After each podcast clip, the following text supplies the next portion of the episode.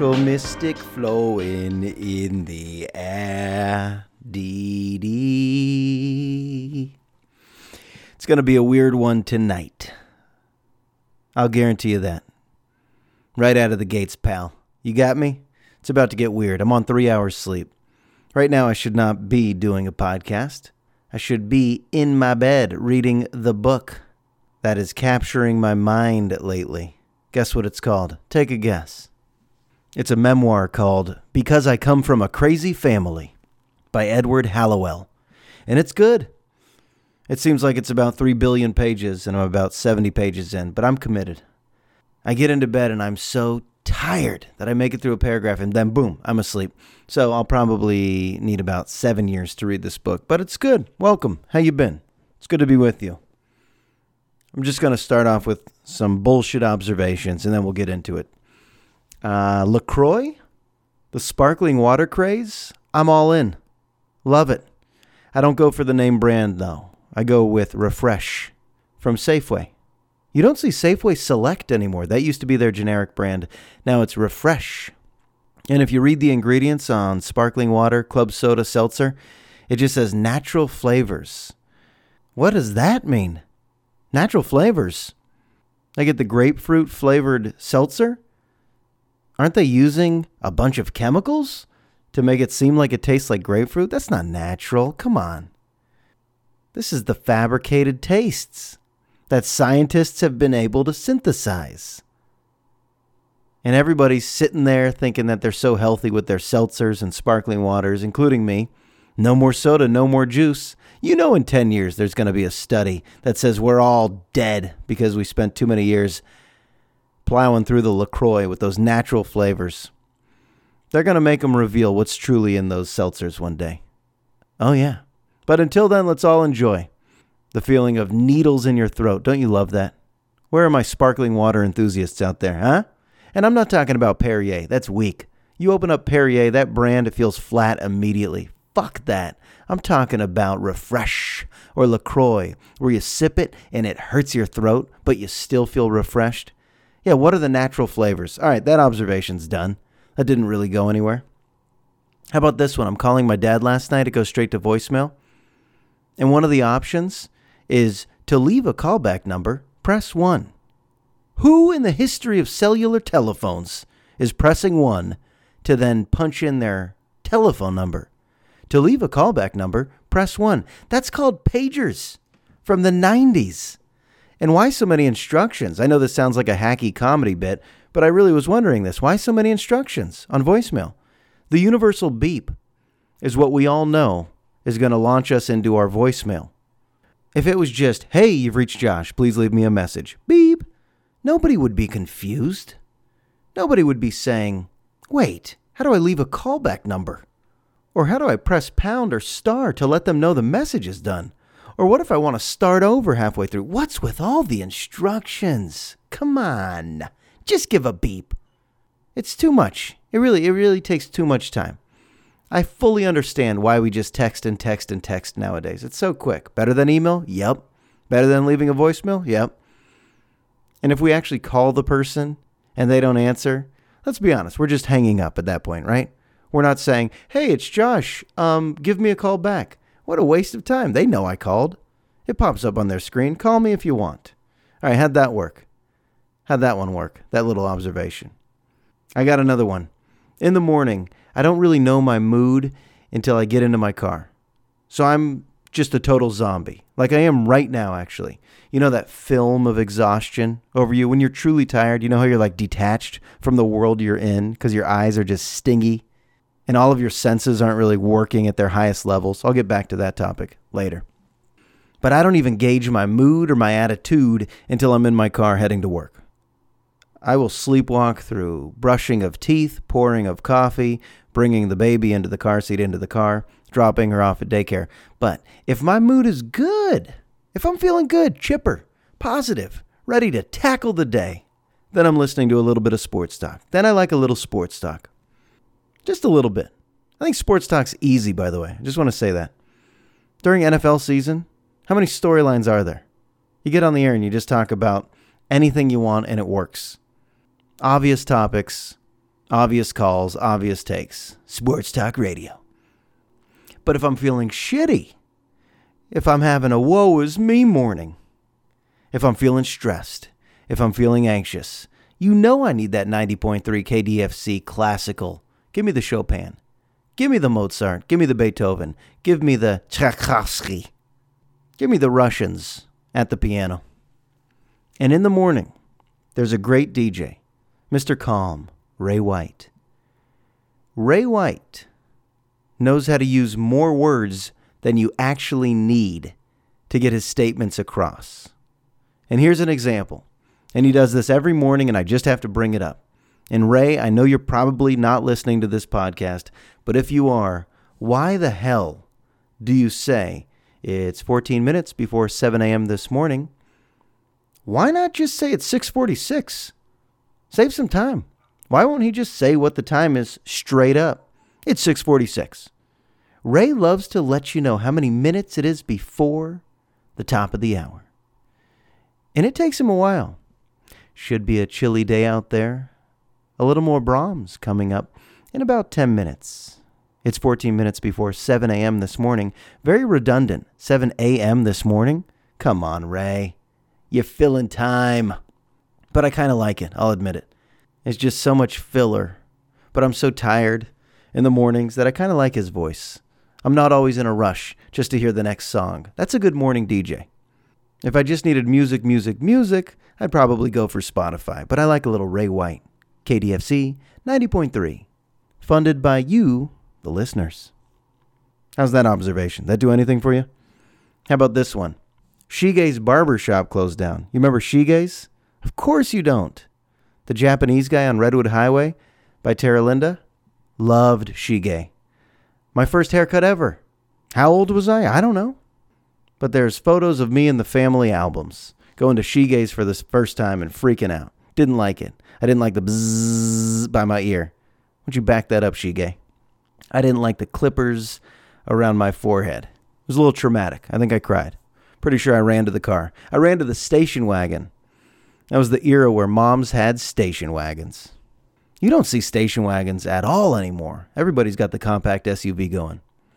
But I'm moving back. I'm headed back to my hometown.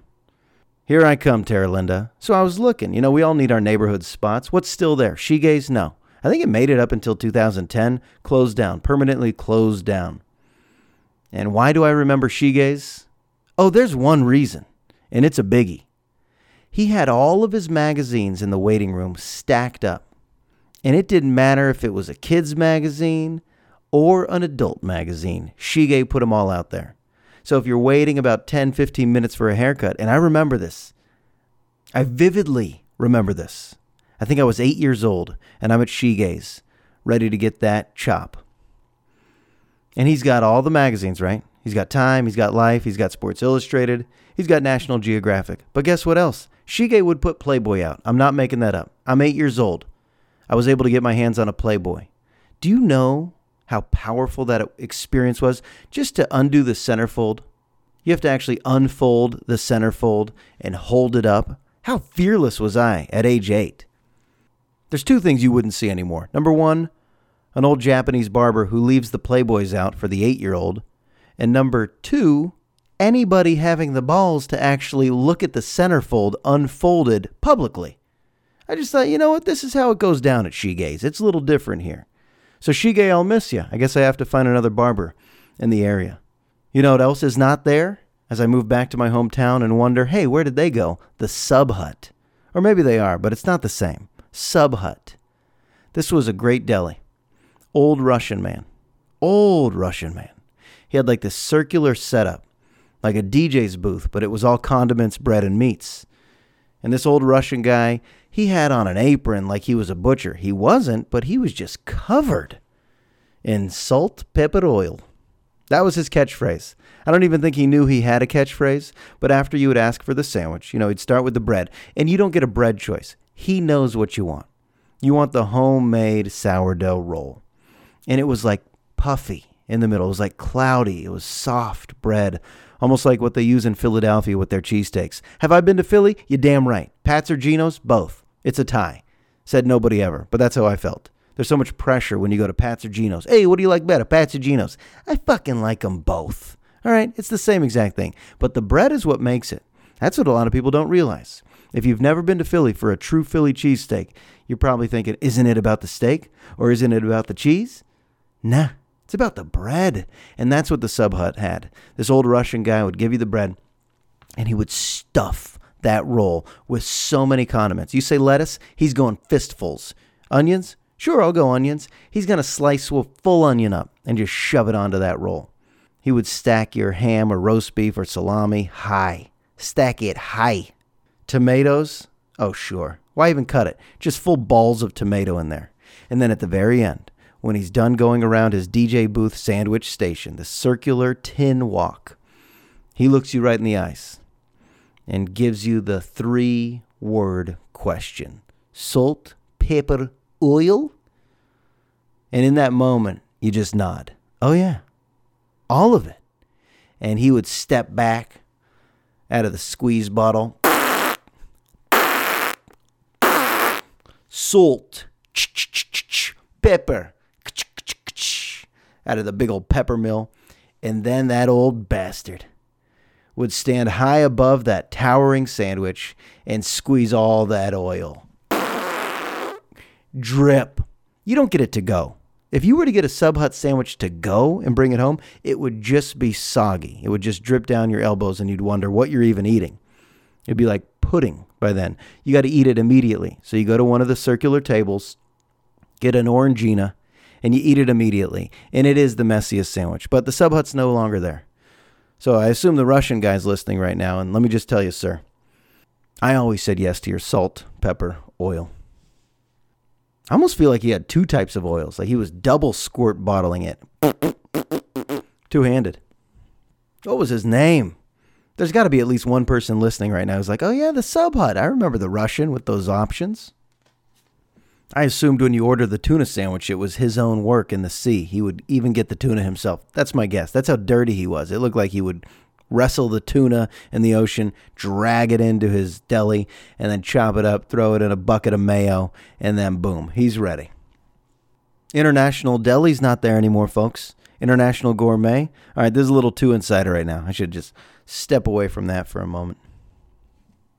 All right, here's what I've noticed lately people are flawed. We're all flawed. We just have to be flawed. Everybody's flawed. Nobody out there should strive for perfection. We know that. The people that strive for perfection or want to display themselves as perfect in the world are suffering. But when you say, I'm flawed, it doesn't mean you celebrate it. It doesn't even mean you embrace it. You just have to be aware of it. All right, I'm flawed. I have flaws. But I think we like hearing about other people's flaws. I think we enjoy it. I think misery truly loves company. If you're going through a breakup, if you got that pierced heart, your soul has been shattered, somebody dumped you, you want to call a friend who has also been dumped. You don't want to talk to a friend who's floating in the world of love in that honeymoon state. I've been there back in the day. I remember loving hearing from my other friends that have had their hearts shattered. But if I called a friend who was like in love in a good relationship, I was like, I'm not getting anything out of this. If you get fired from a job, you don't want to call somebody who's gainfully employed in a profession that they are truly enjoying. You want to call a friend who has been kicked to the curb as well. And this is why I believe newspapers are always going to be popular, or at least consuming the news is always going to be popular. You know, before these smartphones, there were more newspapers. And if you go back to the 1700s in America, a major city would have like 9, 10, 11 newspapers. Capitalize on that. People love to read about the flaws of others. Isn't that what the news is? I mean, sure, you want to be informed about home prices and education and overseas policy and conflicts. But once you start getting into the nitty gritty of a newspaper, aren't you just reading about people's flaws? Isn't that what a newspaper is? Hey, here's what's flawed about these people in this community. And then on page two, more flaws of people. This is what's newsworthy. There's never been an article written on the front page. Hey, here's some well regulated, joyful, normal people. Nope. Front page news? Oh, yeah. Let me see somebody with flaws. Let's bask in the glow of flaws. If ever there was a newspaper that just displayed good news about people, that would be called a pamphlet, a promotional pamphlet. No thanks. put it in the recycling bin. We like flaws because we all know we have them. We want to see some of our flaws mirrored in society. We're struggling financially. We want to see that the whole community feels that pain. You're struggling with your diet. You want to see other people struggling with their diets. You get migraine headaches. You want to read an article about others suffering from migraine headaches. You, you get what I mean. This is what newspapers are. Newspapers often point out the areas for improvement. Isn't it kind of simple? That's a newspaper. We're going to display the areas where this community could be improved. I know this is painting a broad stroke over what a newspaper is, because there's many different sections arts and culture, opinion, sports, and blah, blah, bliggity, blah. But really, why is it that we have this thirst to be informed through newspapers? And if you're sitting out there and you go, not me, I don't care what's in the news, come on, don't bullshit me. You can't disconnect. You can't say, I don't like the news. I think it's how humans are wired. We do want to be informed. We want to know what's going on. What's happening with our neighbors? What's happening with our schools? What's happening with our local politics? Even if you just know a little, that's more than knowing nothing. Occasionally, you meet somebody who says, I don't want to talk about politics. I don't want to talk about the news. I don't want to talk about any of that shit. Well, guess what? I don't want to talk to you. Being uninformed? Come on. I guess I'm giving newspapers a lot of credit. Like they inform us entirely. No, you could sift through and see what's BS, what's just clickbait versus what is substantial news. But I was recently studying the history of newspapers and I thought it was fascinating. It just totally connects to today. Every app, all these websites, all these blogs that get a lot of traffic. Yeah, before the phones, it was the same thing. Same thing. But it was just hard copy on print. Same exact concept. You know, humans have these desires, not needs. Needs are like hospitals. You know, we need hospitals, grocery stores, restaurants. We need to eat. We need that shit. But newspapers, do we need them? Not really. But because we know that humans throughout the years, hundreds, thousands of years, have liked to be informed, then it's become big business. Opportunistic tycoons like William Randolph Hearst or my friend Joseph Pulitzer. Hey, Joey, we're ready for you, no? Oh, I thought I had Joe. But the history of it is pretty fascinating because nowadays there's a lot of online sites that are under fire for perpetuating a lot of bullshit stories as if that's something new. No, it's not. It's just new that it's coming from the glow of your phone. What the hell am I talking about? I feel like I just talked for five minutes with my eyes closed. Are you still awake? You still awake out there? I got a couple more pearls for you. Pearls of wisdom. Right, here's something that's fun, heartwarming, and fun, funny, fun. Fun, funny, funny, fun. Comedy comes with a reputation. Most of the time, whenever you're going to sample something funny, you've heard about it before. Rarely do you ever just discover a comic that nobody has ever heard of and you decide to go see this person. Or rarely do you watch a movie with an actor who no one's ever seen. Most of the time, when there's a comedy recommendation, there's a buzz. Most of us in the general public, we respond to the buzz. So I remember being really young, like 12 years old, hearing the buzz about the Jerky Boys tapes or compact discs, the crank calls of the Jerky Boys, and I heard about it. Oh, they do characters? These two guys from New York, they just randomly call people? And they're the greatest prank callers? Okay, I'd like to hear this. And then when I actually did hear it, I think I was at Camp Tawonga and we were all huddled around a CD player. It was better than I'd even thought. Jerky Boys, it doesn't get funnier. It's the type of laughs where you're just crying, you can't catch your breath. It's glee. It's straight glee. But even funnier was the reputation of Adam Sandler's earliest tapes. We're talking about 1993 or 94, 95. They're all going to laugh at you. And what the hell happened to me? You remember these? It wasn't just the Hanukkah song, that's the PG stuff. But that's when Sandler proved that he was all rated R. This is when Sandler was so good. And I remember I was not the first, second, or third to hear these tapes. I think it had been a couple of years before I actually got my hands on an Adam Sandler CD. They're all going to laugh at you or what the hell happened to me. I can't remember which one, But the first time I heard it, I feel like I was in eighth grade with some buddies on a sleepover. Everybody in your sleeping bags, heads in the middle on your pillows. It was like an 80s movie I'm writing. But it's true. Everybody in your sleeping bags, we're just going to listen to an Adam Sandler compact disc. Just say CD, won't you? Okay, CD. It hit me so hard because I had already seen Sandler on Saturday Night Live. Thought he was funny, very funny. In his movies, you know, early on, from Billy Madison to Happy Gilmore, very good. Very good. But he's never done anything close to these first albums. They were just so fucking funny that it hurt. I had heart pain. I had to call timeout. You had to pause it because you didn't want to miss the next joke by laughing so hard. These are some of the biggest laughs I ever had. So fast forward. Why don't you fast forward? Right now on Netflix, over the weekend, my wife and I said, Adam Sandler live. What's this? Adam Sandler's back doing stand up, but it's not just straight stand up comedy. He's doing songs, just him and a keyboard player. And his songs are so ridiculous. It immediately brought me back to age 12. What it was like listening to those tapes for the first time. And guess what? It holds up. Timeless. I thought, ugh, how immature. Am I really going to laugh at this? Come on. I'm a grown man.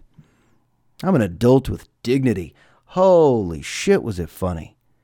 And then towards the end, he reveals a song that he wrote for Chris Farley. And sure, it was cute, funny, but then it became sentimental. And then I realized, oh my God, I'm crying. Adam Sandler on the guitar singing about Chris Farley. Yeah. Clenching my jaw. What's that? A little salty discharge, liquid drop coming out of my eye. Yeah, a little bit of crying. That's how much I miss Chris Farley. And that's how good it was to see Sandler back on stage with his guitar not caring about the critics or all the people that say he's terrible, he's awful. And his movies are now really bad. I can't defend him anymore, but the fact that he got back to his roots, picked up the guitar, just made up some silly songs, I'm not going to recreate any of the jokes, but check it out and watch the whole thing. You'll have some laughs.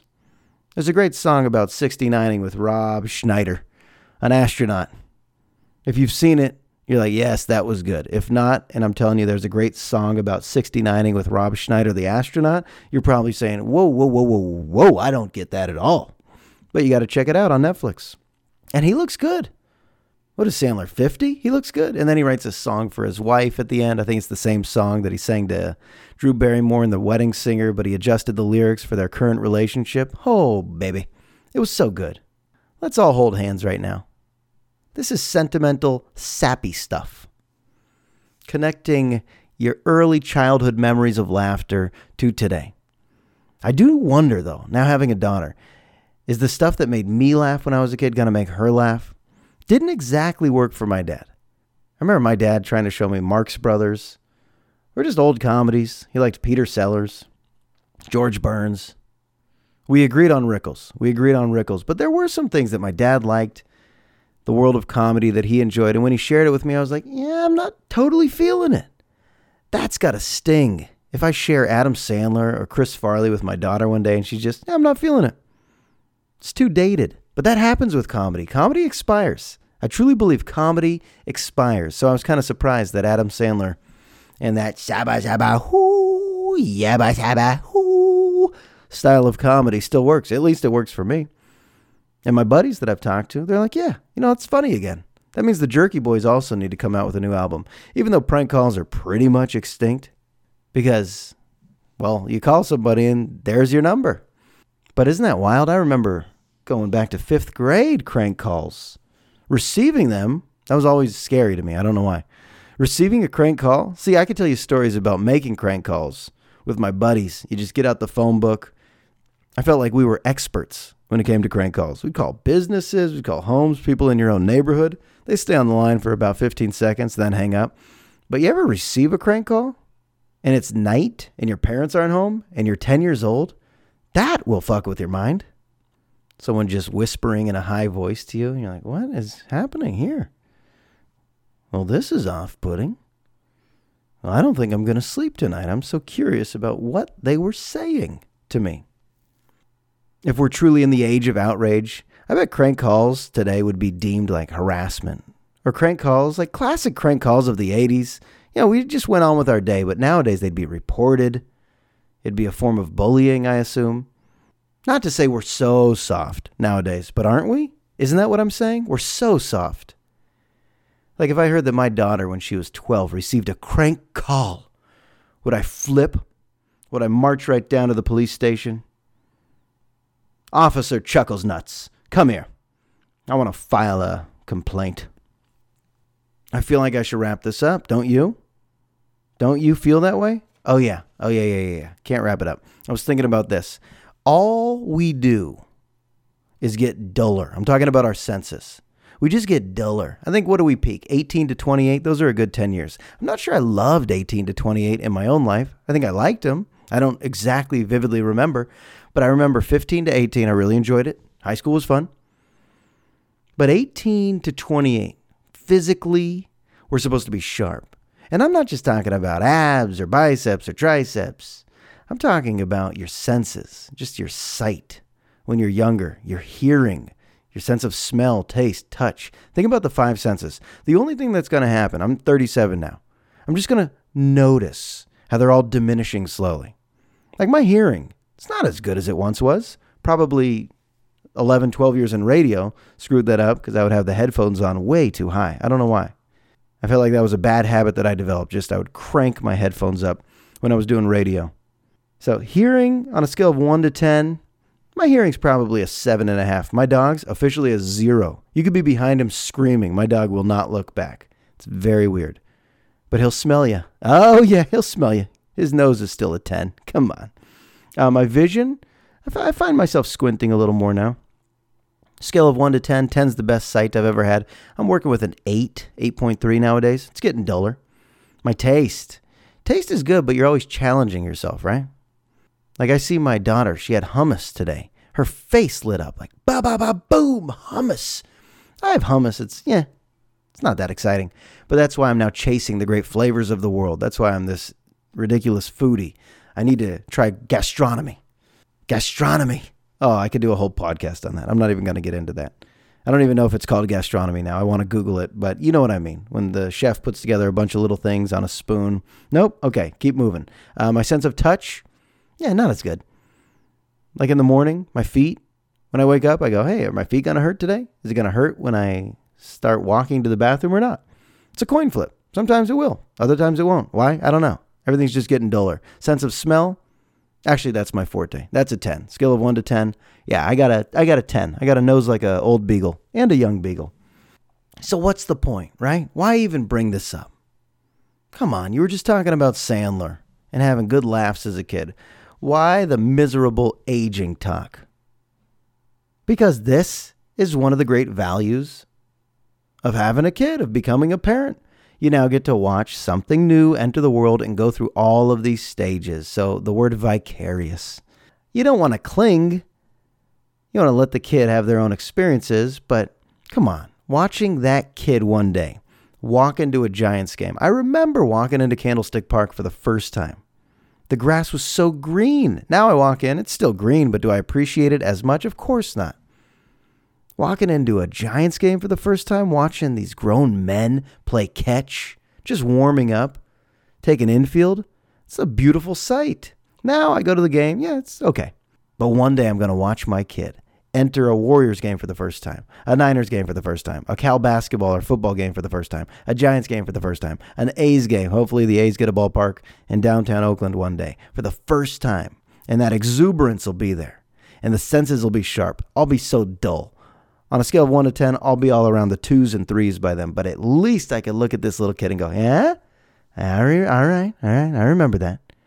When the green grass just looks so green and you appreciated it. All right, that'll do it. I should have been in bed this whole time reading about that crazy family. Identifiable? Oh, yeah. Relatable? You damn right. But really good. If we're doing book club, and I highly doubt anybody is reading what I'm reading, but it's a memoir called Because I Come From a Crazy Family, and it's great. And if you need a book to put you to sleep, this will do it too. But I know that's not a way to advertise a book. Mostly you should say, hey, it'll keep you up. You're not going to want to go to sleep. But this, every paragraph will put me to sleep, and I love it. I guess that's a bit of a contradiction. All right, episode 38. We're done here, folks. Give me a follow on Twitter. I'll follow you back at jrosenberg957. Give me a rating on iTunes. I'll rate you back. I'll rate you a 10. You're the best around. Never gonna keep a deep a dip. All right, episode 38 in the books. I'll talk to you soon.